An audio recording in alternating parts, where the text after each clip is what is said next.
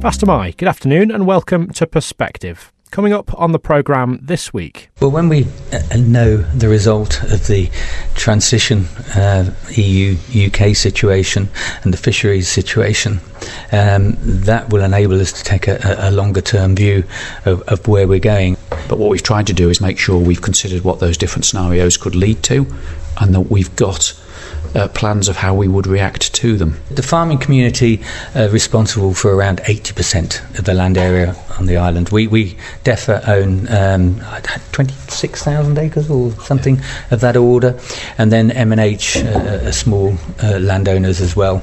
And uh, obviously, there are people that aren't involved in farming that own some land, but uh, uh, farming community 80% or thereabouts. Over half of our meat is currently exported into the UK. So that relationship with the UK, if we seek to restrict their imports into the Isle of Man, it would be entirely understandable if they looked at restricting our imports into the UK. That's all to come in the next 50 minutes or so. The men at the forefront of the island's farming and food production sectors were under the spotlight at a Tynwald committee hearing last week. DEFA Minister Geoffrey Boot and his department's CEO, Richard Lole, outlined what they're doing to try and help, protect, and regulate some of the island's oldest industries in the wake of massive external pressures and change. Of course, Brexit and COVID 19 were inevitable talking points. The Environment and Infrastructure Policy Review Committee is made up of Rob Mercer, MLC, plus MHK's Claire Barber and its chair, Chris Robertshaw it's a very important subject and it's very topical at the moment for all sorts of reasons and uh, we just want to touch on it for this, this, morning and that is the matter of if you can walk us through um, the, the impact of our fishing industry in relation to the loss of Protocol 3 and the, the um, imminent bre- Brexit deal or lack of it. Where does that where do we actually stand in terms of protecting our fishing waters and how will it work? Well, um, we have a fisheries management agreement uh, with the um, uh, countries or jurisdictions around the Irish Sea, which still stands, and we've been in the process of uh, renegotiating that. Obviously, the, the, negotiations in terms of transition and uh, the EU and UK um, uh, either reaching a deal or not reaching a deal um, are going on as we speak, and uh, that is a, a, live issue. And uh, we have uh, constant uh, uh, rapport with our opposite numbers in the UK, and we are hoping that they are obviously listening to what we would like. And you may have seen some of the publicity around Jersey um, recently. In terms of uh, where we are at the moment, the London Convention has basically fallen. That allowed certain access to our waters, um, and that access is still being honoured at the moment, um, although it doesn't infringe uh, in, in uh, considerable terms. Uh, on our waters. Uh, so it's business as usual until we see where the EU agreement with the UK uh, comes to a conclusion. Okay. So that's that's a general statement which uh, rests on the fact that nothing's decided yet, and I respect that. But at the same time, we we could very well now be in a position where we are WTO uh, rules. Um, what protection measures will be available if the whole uh, to our fishing waters? I'm talking about three to twelve now. Um, what what protection will be available to our waters in the event of the situation developing into a quite uncomfortable and aggressive one between continental uh, fishers and uh, the use and access to UK waters who protects our waters in that event, uh, Minister? Well, we have um, a, a, licensing regime and we've uh, put in place contingency plans around licensing foreign vessels uh, within our uh, waters. Uh, obviously, in terms of uh, if there is aggressive behaviour, we will to a certain extent have to rely on the UK, um, but we have our own fisheries enforcement vessel and we have our own enforcement regime. So if people break Manx law, um, then they will be held responsible in the same way as they are at the moment. Okay, so our own protection vessel will work to three, will it? And, and the UK would go from three to 12. Uh, just an explanation. Our, our protection vessel works out to 12 miles, so uh, our territorial sea.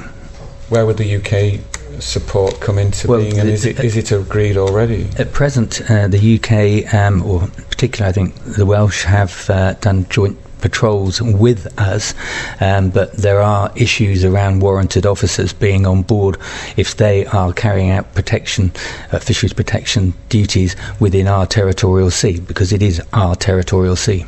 Thank you very much indeed. That ends my questions on fishing.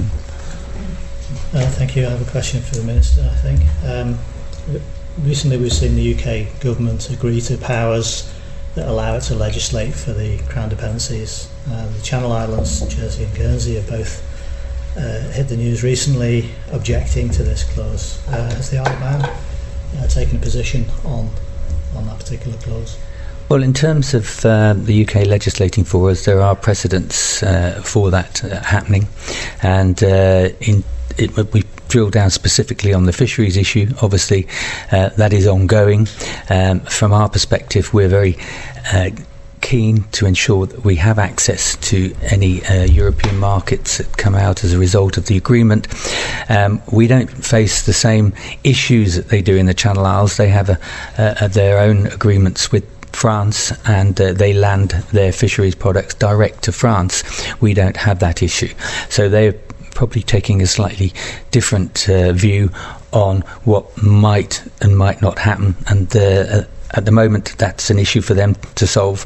From our perspective, I think we, we will be uh, looking to the UK and how that uh, works out. But as I say, it is a live issue at the moment. We don't know how it's going to work. We'll, we'll wait over the next few weeks. We're going to see the direction of travel.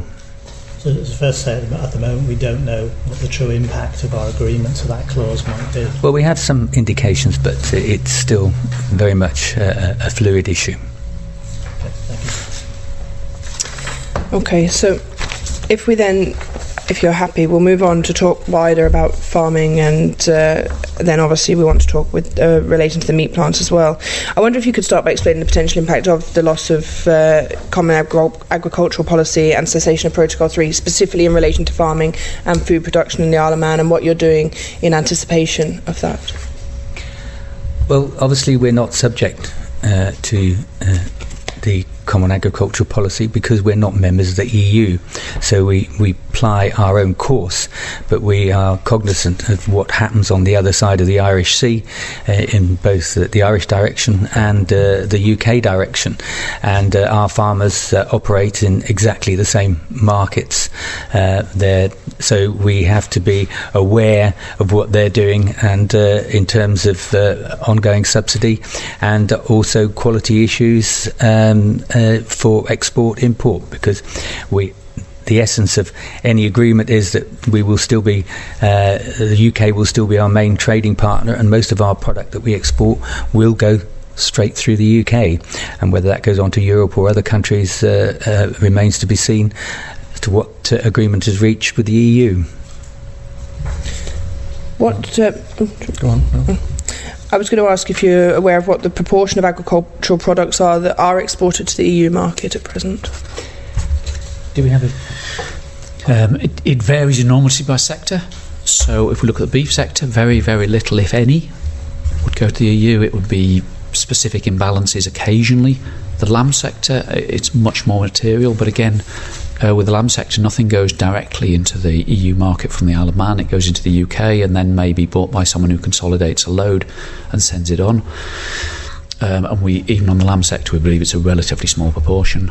Uh, if we looked at um, cheese, there have at times been some reasonably material sales into those areas, but again, it's still a relatively small percentage. I, I should add to that uh, when it comes to fisheries, because we're talking about agriculture, but fisheries, uh, uh, more important, the, the EU markets for our scallops, for instance, um, are, are, are very, very important, 80% or thereabouts. Okay. Could, could you explain to us why the decision was made to, if we've understood this correctly, and do correct me if I'm wrong, but there was a decision to move the average pricing on under the AHDB process from northern section to the central section, which we're given to understand is uh, a, le- a lower price. Why was that decision made? That is an operational decision uh, on behalf of Isle of Man Meats, um, not uh, one that we uh, dictate or have any part in. Okay. So the papers that we've got before us suggest that if we end up on WTO terms, the that will have this, a suppressing price um, on the average AHDB pricing structure, which will further stress our meat sector over here. What, uh, what scenario planning is going on in your department, Minister, to review all this? Uh, because it obviously could quite clearly result in uh, a, a, an increasingly stressed situation for, for our meat sector. We have uh, uh, robust scenarios that we've looked through uh, to see what might happen, but once again, we don't know what will happen. All we can say is this could happen, it might happen, and uh, it's difficult. And uh, perhaps Mr. Lole might add to that because you've been involved in that process more than I have. So when we approached the situation uh, last time around, when, uh, as we got to Brexit before the transition was agreed, uh, we tried to do an impact, an assessment of the value at stake. And I think there's four key areas that will have influence, and that you have to look at a scenario on each of those four different aspects. One is the UK EU exchange rate, which could have as much influence as any particular tariff arrangement. One is the the actual tariff or, or free trade access agreement agreed with the EU. Quite importantly, is also the rest of the world arrangements, thinking about whether they're on WTO tariffs or whether there's free trade agreed with uh, areas that would like to export products that we would then be competing with. Uh, an example might be beef from South America. Um, and the other one is UK policy response and the UK are indicating that they may uh, move almost entirely onto environmental support policy over the next few years, uh, and each of those would have an impact on the market. So, what we've tried to focus on is considering what our options are to react to how each of those four different things uh, take effect. So, uh, the, there could be a scenario where you look at structural change, less uh, production in one sector, there could be um, an opportunity to redirect product to different markets. So the, um, the Isle of Man meats have more ability to produce a wider range of products in the local market and look at exporting less. For example, they've invested in um, mincing uh, equipment recently, so for the lamb sector that may be relevant. Okay, so you, one of your scenarios is to reduce production further than currently the case. Is that right? On meat. So we identified earlier that uh, lamb is one that is ne- we. No. we uh, may, may, I stop you for a second because I, they're two very different areas, and, and the, the, the, impact on the lamb market could be significantly different. Uh, what we'd like to focus on, if we may, is, is the beef side. So rather than be too general, okay, uh, it, um, if we may. So on, on the beef uh, section, one of the options that you're considering is reducing volumes on the Isle of Man. And could you explain further what you meant by mincing? Is that okay. slow quality meats? My apologies. I was talking in both those situations about lamb. So oh, you've just narrowed it down to beef. Re- so could you then reply again on the basis of beef, please? Uh, so the we to some extent have to react to whatever changes happen in the UK market for our exported beef. But the uh, and I appreciate the Isle of Man meats will talk about their business strategy, but they are trying to grow local sales, which will be slightly insulated. Well, of course, in your scenario planning, I mean, Protocol 3, the relationship with the EU, is all tied up with where we had to go on derogation, linkages. That must all now be under uh, reconsideration, surely. Let's be honest this is a very fluid situation, and we, whilst we get best information from the UK and we work with them, we don't know how this is going to work out. Hence, we're doing some uh, uh, behind the scenes planning. In, case of and the different scenarios, but we don't know how it's going to pan out. Yeah, I, um, I, understand that, and it's a, it's a bit premature asking us questions that no, we don't, don't, have answers for at the moment. No, Miss, it's not because because it's imminent. I mean, you know, Johnson has said that it's n- now or never in the next few days, and it may well extend for a few weeks, but it's now or never. And you, uh, what, I'm, what we're trying to explore here is the scenario planning that you're doing and the options that are coming out of that, rather than sort of, with the greatest respect, flooding this now with a smoke and mirrors. Well, we don't know what's going to happen. It could very well be that there's no deal. It could very well be that we're on WTO terms. In those, uh, and therefore the whole issue of derogation changes because the EU is no longer relevant. What are your thoughts in that area? I think it's legitimate to ask these questions at this stage. I, absolutely accept that, and we've looked at two different uh, parts of scenario planning. One is the first three months, where um, simply because of um, either administrative changes, border arrangements, etc., there could be more upheaval. Uh, and, and that's so you, we've got short-term considerations to reflect on, and then there's the more long-term situation of the structural changes that come out of the deals agreement. Uh, and we've, if we look at short-term risk of uh, delays at the border, actually that may increase food prices. There, Richard, because delays at the borders, you're relating to UK to e- EU, presumably. But well, from what I it could be both ways. It could be both ways. So actually, food supply consideration through that period no, is relevant. No, with meat. We're talking about meat here. The, the, the issue is that, from what I've understood, most of the meat that's produced on the Isle of Man most of it is consumed in the UK. So we're not talking about borders there. What, what, what, we're trying to focus on price here and the impact of the loss of Protocol 3 and the, the EU imposition about derogation. That's what I'm trying to get you okay. to explore here. I, I, can say, if you're talking about derogation in the way that we had derogation in the past, um, I, I, don't think that's an option uh, that will uh, get any uh, support from the UK, there has to be an open border and uh, between uh, the two and free trade between us and the UK. We can't start putting up barriers. And uh, it, it Scotland had a special arrangement. Is that wrong? I'm not aware of the Scottish situation. I'm sorry. Well, you should, Mr. Minister. S- special arrangement on which topic? Elements of the Scottish market got special arrangements in some way, or not, have I misread something? Not that I'm aware of. Okay. I, I can't identify it. Okay. I'll, I'll look back on that one. Perhaps uh, we, will write a note to you on that. Okay. Um, but are you suggesting that, that, that um, a reimposition of an element of derogation would be un- totally unacceptable? For, I think in terms of uh, open access to the UK market and probably onwards to the EU market, depending no, on no, the agreement that's no, reached. Well, no, because we're not talking about the EU now. We're talking about the UK market, where most of our meat goes. So the relationship is between, in this instance, is between the Isle of Man and the UK. And you're saying that UK has told you that there, there can be no special arrangements granted to the Isle of Man post or once we're into WTO rules, if that's what happens. Well, because you'll have explored this, obviously. I didn't say that the UK had told us anything. Um, what have they the said? indications are that uh, depending on the deal that uh, is struck with the EU, that will have implications on how we trade with the UK in terms of uh, uh, you know unfair competition or putting up trade barriers. So we have to be careful because everything is interlinked. It's not just meat here. We're talking about all products.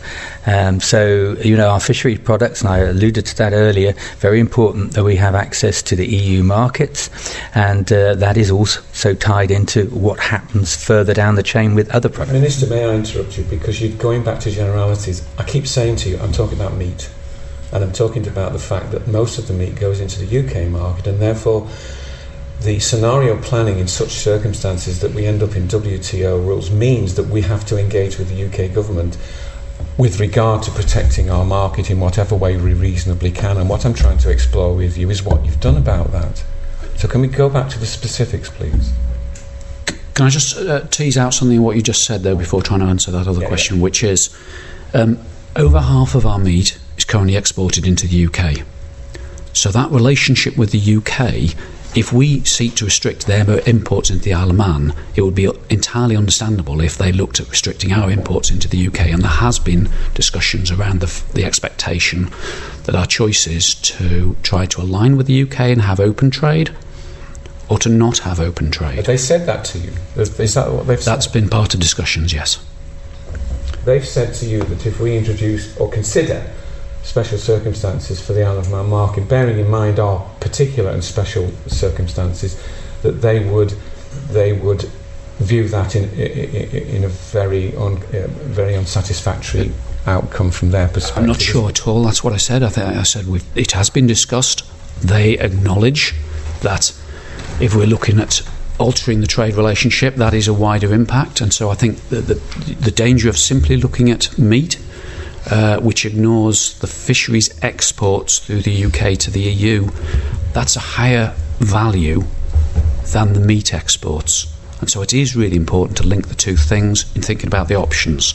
So that aspect of setting up a, a derogation type structure, we do need to think about the other implications for other exports and they even go beyond food with that. I, don't want you to think that I'm trying to explore with you the idea of total uh, return or return to total uh, derogation because I think even then there was a 20% margin of UK meat coming in, but uh, I'm talking about a partial one, a, an element of protection. Um, uh, has the UK said to you, no, you're not interested in that at all? No, the UK hasn't said that. So, you, but you'll continue to explore that presumably as a department because it's an, it's a, it's a scenario planning option that must be considered, surely. It, it, it, It is it's, s- it's, it's an option that's on the table, but we have to look. We can't just pick one particular product and, and major on that. We have to look at the overall picture. And, you know, financial services, banking, everything gets interlinked. Please, please stick to the issue that we've got. The chairman has said this morning we're looking at the abattoir meat plant. Can we? We must be able, surely, to focus on this today rather than keep dragging us off to financial services and everything else. I think other export products, so all goods, do need to take account of the impact of what we do in one sector that could impact on the other. So the aspect of considering all goods, which would be bigger than simply agri goods, does need to be taken account of. But nonetheless, as the Minister said, that is a scenario that's part of the options analysis. Okay. All right. Where do you feel agri-goods sit in the chain of priority? Uh, is that the department's priority or government's priority? Because the department views agri products as one of the mo- most important things we're dealing with. But nonetheless, um, obviously, if you were speaking to Department for Enterprise this morning, they might be more concerned about engineering, which has a materially higher economic value. And do you feel that your voice is being heard in that bigger discussion? Yes. Absolutely. Okay, because obviously we realise with uh, the impact of COVID 19, you know, the world has become a, a different place. There's an increased pressure on having, uh, you know, access to a local food industry. Um, so it'd be interesting to understand who you're engaging with around this scenario planning, who's been involved in that.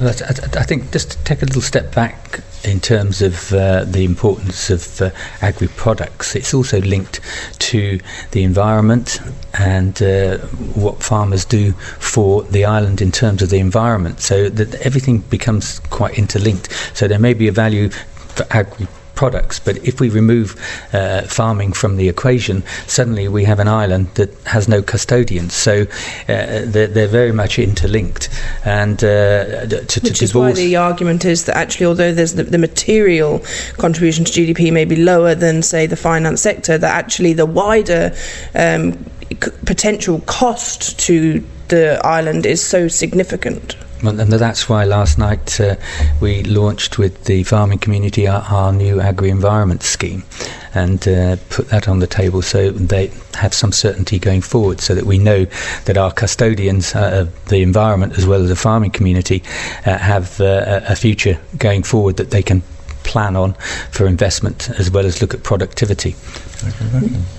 Um, if I can just come in on that one um, to some degree. Um, gi- given that we ended up with a WTO arrangement uh, in the future, will, will that have the effect of you guys reviewing again the agricultural development scheme as it stands at the moment in relation to production? Again, we're sticking to meat. Well, once again, you can't just take meat uh, uh, and take it as a, a separate entity because uh, farming is not just about meat. If you want beef, you actually uh, need a dairy herd, if you want milk, and that, that produces your beef cattle. Um, so the whole thing's interlinked. Um, but I, I, think in terms of World Trade uh, Organization, um, we obviously have looked at the scenarios and the tariff rates, um, but uh, it, it would be wonderful if we could sell everything on Ireland. Um, but that's not going to happen if we're going to maintain a production level that we have and a viability level that we have in our farming community. The answer is no, then. You're not going to. You're not? Well, uh, that, that, that is not the answer. The answer is obviously we would have to look at things in the light of uh, uh, scenarios that develop in due course because it would be stupid to say there's not going to be any change ever for the next uh, three, five, ten years. Obviously, it, it's a very fluid situation at the moment. It's one that we've never faced before. Uh, we've got the COVID crisis and we've got uh, the transition and Brexit situation all coming at the same time. So there are a lot of things uh, facing us, and uh, we may have to make adjustments accordingly. I, I, get where you're coming from, but, but what, what, you, what you, again, you're throwing up this sort of uh, chaff about the generality of it, and we're trying to focus in on the specifics and trying to examine and explore with you your, your scenario planning. And I, I don't feel that we're, we're making much progress in this engagement because it's it's all imminent. It's about to happen. I mean, you, you mentioned the fact that, and I get your point about the interaction between beef herds and. Uh, and uh, calf births from dairy herds, but of course there is a specific difference between the two, isn't there? I mean, what's what what what is in terms of quality of uh, beef uh, production? Um, what what what examination have you given to the idea of bearing in mind the problems with the AHDB pricing and the marketing arrangements there, which I know we're going to discuss later, the idea of the Isle of Man moving over a five to ten year period towards high quality beef production that has a premium value attached to it and the potential to market that in a different way than the current general uh, process that we're, we're, locked into. What have your thoughts been in that area? Well, our, our new scheme um, the agri environment scheme, is aimed at just that. Improving quality production, giving grants uh, to improve investment and productivity, and hopefully farmers will respond to that. There's an advisory service attached to it, um, and uh, I think that's a knowledge exchange. We're going to have specific farms targeted, and uh, so that they can then share the knowledge and, and move forward. We hope in terms of the product and meeting market specs. Uh, if the market demands, then uh, there is a tendency for people to respond to that. But when it comes to beef production, it's it's a long scale. You know, you, are talking a, a three-year cycle uh, to get what you want. But I think it's uh, farmers are only too aware that quality and the meat plant uh, and their uh, um, procurement policy uh, also has um, an element of the sort of meat they want, the quality they want, and I think it's uh, self-evident that their quality has improved over the last two years or so. Yeah, I, I, I take your point, but I mean, I think that the, the, planning around developing a high-quality product recognised as Manx beef being first class is, is more than three years, isn't it? It's, it's, it's almost a, a, a part generational thing. Um, it could it could be five to ten years to get the cycle absolutely right. I mean, um, you you think you're doing enough at the moment to achieve that? Yeah, uh, well, is that what the farmers We could always do more if we had more money. Pardon? Um, we could always do more if we had more money in terms of uh, education, bringing things forward. But I think we are. Uh, our new scheme um, uh, is definitely aimed at improving quality production, benchmarking, and the things that we need to do uh, to make sure that we have the best quality product. It's, it's, it's, it's very easy to say, oh, yes, we just want to improve the quality. Um, but it's a slow process, as you say, and it's an education process. Um, farms on the Isle of Man are small; they're not intensive production, which is a good sales pitch uh, in terms of the dairy, for instance. Um, our cheese production, grass fed, um, that's uh, an ongoing process and something that's been well received by the public and, and for export markets that's well received. It's not factory farmed and that is something that we're majoring on. But uh, in terms of overall product, we're very small producers. It's not like uh, uh, Scotland with their Angus beef or something like that. We're very small producers, so we need to find niche markets.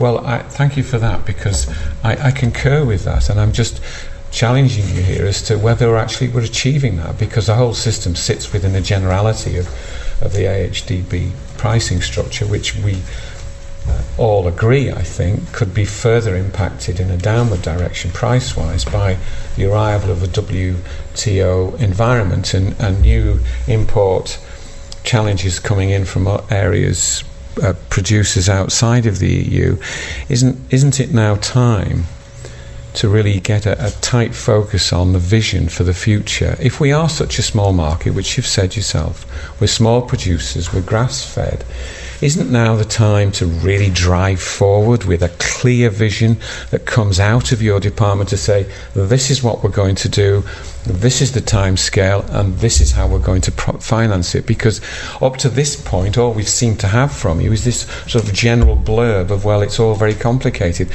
Where do we get the vision and the drive? Where's it going to come from? I think we already have a vision and a drive. If you'd been at the launch last night, where we had a, a, considerable amount of the farming community, farmers are bought into what we're doing, and they're also keen to get into uh, KPIs and benchmarking and looking at best practice elsewhere. And uh, the advisory side of what we're doing will inform that um, in going forward. And I, there is an enthusiasm within the department to drive forward with what we've got, but there is a lot of uncertainty hanging over the whole system at the moment, and it's very very easy to pick something. We could pick a, a niche that is the wrong niche because you uh, allude to WTO or uh, an agreement with the EU. So we want to inform the farming community. We want to keep them uh, investing in production and try and steer them through benchmarking and best practice and information that we receive uh, from uh, other farmers and other jurisdictions. Uh, the best way forward as we and they they are the individual businesses. They have to make the decisions going forward. All we can do is help them uh, with uh, either uh, indirect subsidy or subsidy, and uh, also education programs to, to assist them. And of course, the MNFU uh, do that as well. So it's it, it's important that we inform the process. But the individual farm owners are the business uh, that make the decisions and how they invest. And if they're shown the way forward and they see new markets, they will exploit them. Our, our farmers are very adaptable. So, um, does that mean you will or will not review, in the light of these uh, bold move, moves that you say you're making, will it or will it not uh, encourage you to review the agricultural development scheme as it stands, yes or no? We've already reviewed it. This no, is the, no, the result of the review. Depending on what comes forward, I mean, it's a bit premature to ask that question because we don't know where we will be in three months' time. Um, so, uh, you know, having just reviewed it and put a new scheme in process which recognises the importance of the environment and farmers as custodians of the, the, the countryside, as it were, as well as producers uh, in, in, the sense of running a, a business, I, I, we will we will adapt to whatever we need to. Uh, I, th- I, think trying to get me to say, "Oh yes, we're going to review the scheme," when we've just reviewed it and we haven't even launched the new scheme properly yet, is is, is somewhat premature and, and disingenuous. Uh, it certainly isn't disingenuous, Minister. It's a fair question, but I mean, the the, the scheme came in pre Brexit, and and we, we keep trying to get to the point. What does the future, what the future scenarios look like post post first of January? Do respect the scheme didn't come in pre-Brexit. Um, we've been we, have been reviewing this scheme for some time, and uh, when I took office in 2016, uh, uh, the writing was on the wall that we needed to to review the ADS, and also we needed to take account of the environmental uh, side of uh, farming and uh, its impact on, on, on our environment generally. So, I think you know, uh, we have just reviewed the scheme. We've launched a, a very uh, comprehensive scheme that has a lot of elements to it that the farming community are bought into. Um, I'm, I'm not going to commit to review that tomorrow unless something drastic happens. And uh, then all of the farming community will, will, be asking for us to look at the scheme to see how we can support them if that's necessary. But uh, at the moment, the scheme my opinion, and I think the farming community generally, is a good scheme, and we need to air it and see how it uh, uh, works in practice. Um, I have two questions. One's directly related to this. Uh, what percentage of land is um, is actually owned by farmers? Are there other forms of custodian of land? Yeah, the, the, the, farming community are responsible for around 80% of the land area on the island. We, we DEFA own um, 26,000 acres or something yeah. of that order, and then MNH uh, are small uh, landowners as well. And uh, obviously, there are people that aren't involved in farming that own some land, but uh, uh, farming community, 80% or thereabouts. Okay. Uh, my other question, um, going actually go back to fisheries. Um, in 2015, previous uh, DEFA Minister Richard Ronan launched the Future Fish- Fisheries Strategy, which is now coming to an end. Uh, do you intend on launching a new fisheries strategy to replace that? Well, when we uh, know the result of the transition uh, EU UK situation and the fisheries situation, um, that will enable us to take a, a longer term view of, of, where we're going. Obviously, aspirationally, um, we, we have things that we would like to see happen in the fleet at the moment, diversification being one of them, um, readjustment or, or, realignment of quotas so that the Isle of Man gets a fair share of its whitefish quota, which we we have very little of at the moment, which might enable uh, know, constructive diversification because at the moment we're very reliant on uh, scallops, queen and king scallops, whelks, and uh, some uh, shellfish. Um, it would be nice to see that expanded and the, the, the, the fleet more diverse. Uh, do, you, think that we will see a replacement strategy before the end of this parliamentary when you say a replacement strategy, what do you mean by that? This one finishes this year. Oh, I see. You mean t- strategy? I thought Sorry, we were talking yes. about strategy and replacing something. Um, it, it, it is it is in uh, review at the moment, but uh, I, am not making any. Um, promises or commitments to have a new strategy in place. I think that will probably be uh, for the next administration, bearing in mind we still haven't transitioned yet into whatever new world we're going to be in after the, the exit. Um, just uh, in terms of strategies, you obviously you've got the agricultural strategy and the food matter strategy. Um, has there been any consideration around the the the need to make those more relevant in light of the significant changes with Brexit um, and COVID nineteen? Or do you think they're still fit for purpose? I think it's fair to say that they are strategies and uh, they they outline where we should be going. Um, obviously we're in a, a, a, a, different world at the moment with Brexit and exit, um, call it what you will, and also uh, this COVID crisis is, is, certainly not bottomed out yet. We don't know how that's going to impact uh, over the next uh, year, maybe two years. It looks long term to me, and uh, bearing in mind from an agricultural point of view, uh, beef production, lamb production, a lot of beef goes into restaurants and things like that, and every time there's a lockdown or partial lockdown, or there's border closures with uh, other countries, that impacts severely on, on the marketplace for those products.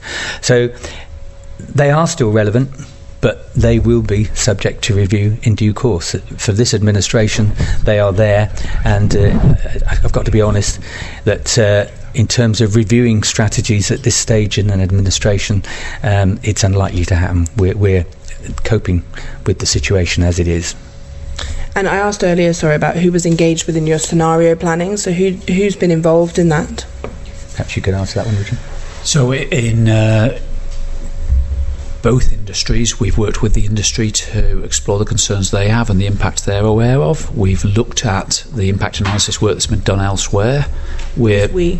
Uh, I'm talking now about the department, but in terms of wider involvement within government, um, the Chief Minister's National Strategy Group are meeting regularly to talk about the scenario planning which each of the different areas of government is doing, being coordinated by the Cabinet Office.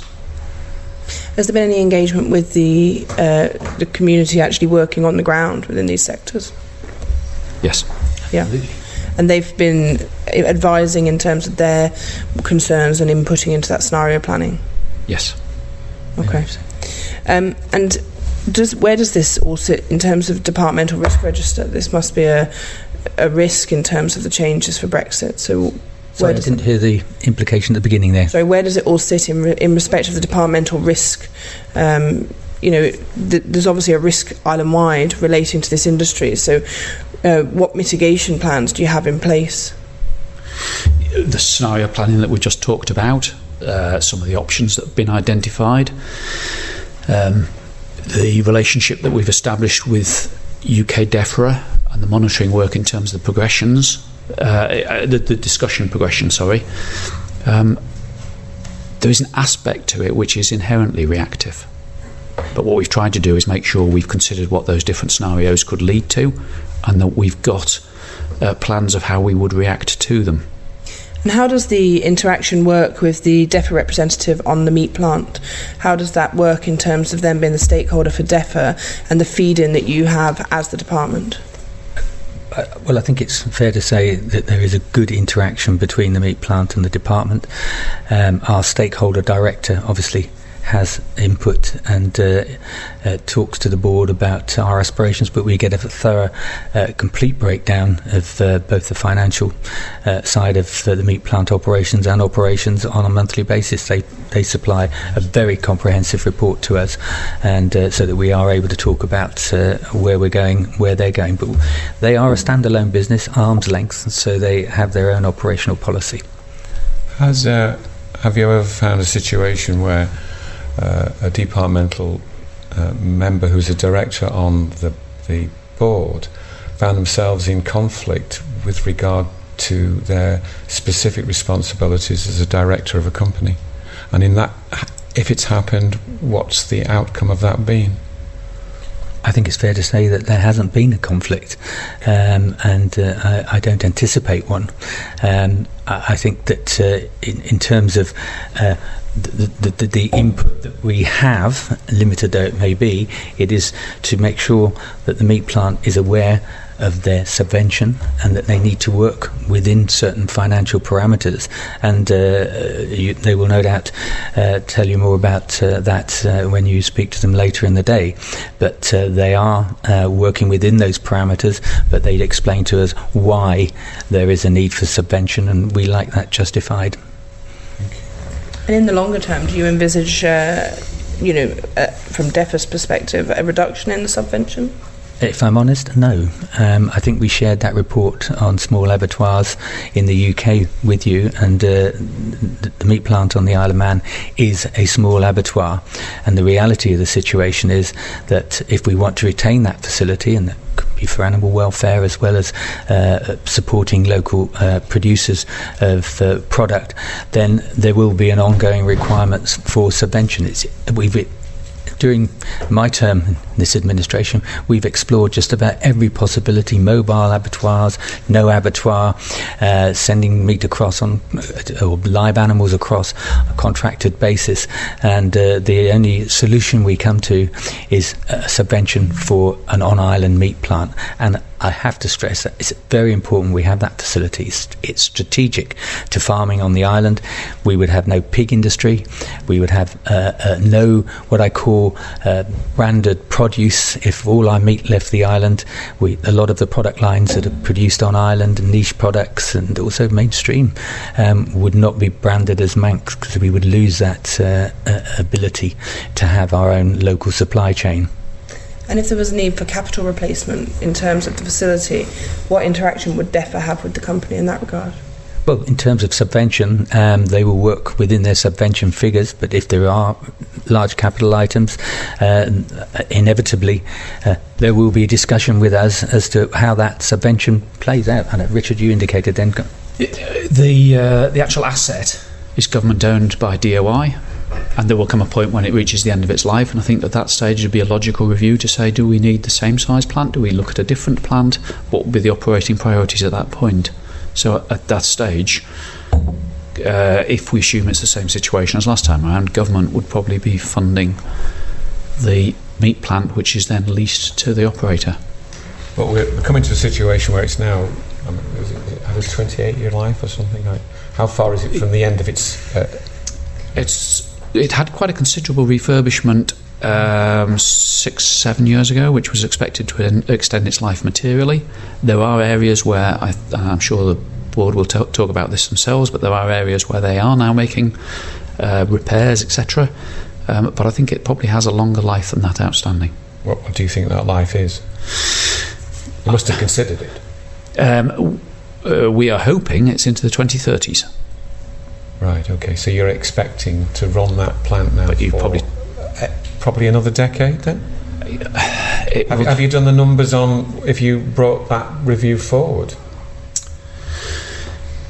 I think that's a piece of work that we should look at You once yet. we're through the end of the transition period. And if we think about all the conversations we've had about the, and I appreciate you described it as chaff, but that complexity that we do have to take account of, um, it would seem sensible to let that play out before looking at view, whether there's an economic re- need to bring that forwards or not. So the current assumption is, and that's prior those changes taking place, the current assumption is that it would continue to operate for the rest of its life, but the economics may change. Okay. You, you don't. Are you saying it's not worth doing that review uh, earlier than the anticipated life end of the cu- current? Sorry, I didn't try. I didn't mean to say that. What I meant to say was, once the transition period at the end of Brexit has taken place, and once some of the dynamics that we've spent the last twenty minutes talking about have played out, there may be a value in looking at it at that point. Either to reassure that it's still the right thing to do, or to say the economics have changed and a different solution is right. But I think it would be premature to say we should be doing that now. Okay. Well, we could discuss that till the cows come home. Forgive the pun. um, changing subject, if I may, Chair. Um, and you're talking now, as I'm sure you appreciate, to, to both the, the chair and myself, chairman and myself, uh, being members of, or members representing Douglas East, which has gone to hell and back in terms of both COVID and um, border closures and uh, the promenade issues. So I'm sure you have a, an enormous empathy for our concern in this area. As reasonable people, I'm sure you also accept the fact that, uh, if you consider us that, that we would be supportive of your food hygiene rating scheme. But bearing in mind the pressure and tensions that uh, exist in the sector, in the sector in certain areas at the moment, uh, are you mindful to bring this in quickly, or, or or are you going to be mindful of the stress and strain that exists in the hospitality sector at the moment and what they're trying to cope with? Is now, I suppose this is the question, is now the time to bring in the scheme? Or can you give me some assurance that you'll be empathetic to the difficulties those businesses are currently experiencing? I- I think that you're making an assumption that it's going to somehow penalise uh, food businesses. I didn't say that. Bring, well, you, you were indicating that it's going to be a problem for them, and I don't think that is the case. I think most businesses um, will welcome um, some interaction with the department. At the moment, we have uh, a number of businesses uh, obviously registered uh, with us. All food businesses are registered. I think it was 1,500 um, that we discussed earlier, and uh, they are inspected um, uh, on a six to five months, uh, a five year cycle, depending on the, the risk factors within that business itself. This just takes that a little bit further for public facing businesses so that they have scores on the doors, which is what's been happening in the UK for some time.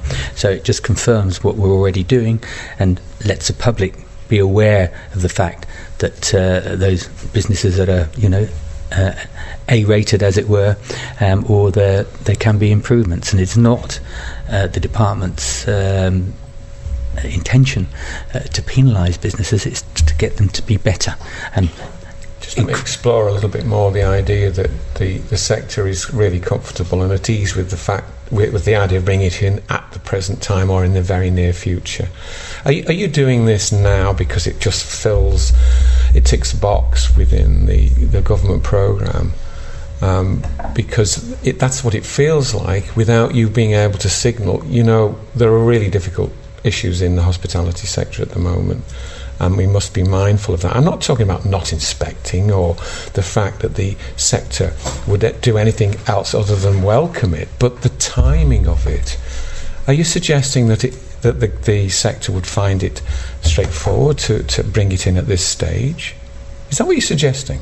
I, I, think you're misinterpreting what we're doing. First of all, uh, we have uh, a commitment to do this, and uh, so it's a tick box. So, it, if you want to call it ticking boxes, yes, we need to tick the boxes because we have a commitment to so do is it. tick boxing more important then than being mindful of the the, the difficult circumstances of the hospitality sector in at the moment, and can they compete with yet a can can cope with? I beg your pardon, another challenge.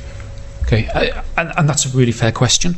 Um, I think but I think, is, yeah. yeah, absolutely. But I think um, if it's not changing the standards, but simply introducing the ability for the public to see where those standards are met better, it actually improves the economic case for them complying because well, it makes it clearer to the marketplace. No, and I appreciate I, I, there may be some who would rather hide their current level of achievement I, I, guess that's what's behind the question, but I don't no, know. Obviously, no, it's not. It's it's. Uh, in my long experience of, of the situation, it is normally the case that um, moving forward requires uh, um, capital investment to improve a particular uh, product delivery, um, and that that in order for businesses at this particular moment to achieve aspire to achieve the standards they aspire to, that it, it requires capital investment where the money currently isn't available. That's my point. And I accept that point completely. But, but what I tried to say was, as I understand it, a commitment to publish results is not the same as changing the standards to which we're auditing. And so, if we were changing the standards, I accept that. Uh, that could cause all businesses to need to invest. But if we're simply publishing the results, which is a conversation we've had in a different situation, then publishing those results simply enables the customer to choose. And so um, it will help us ensure a high quality proposition for the consumer and it will reward those businesses that have got that high proposition. Yeah, d- d- don't misinterpret my question because I support the, the, the, concept. It's, it's the timing and the sensitivity to the sector at the present time that I was examining, and I'm, I'm, I'm still in um, somewhat uncomfortable ground at the present time, but thank you. That was the Environment and Infrastructure Policy Review Committee, led by Chris Robertshaw, MHK, speaking to DEFA Minister Geoffrey Boot and his CEO, Richard Lole. Thanks for listening. Take care.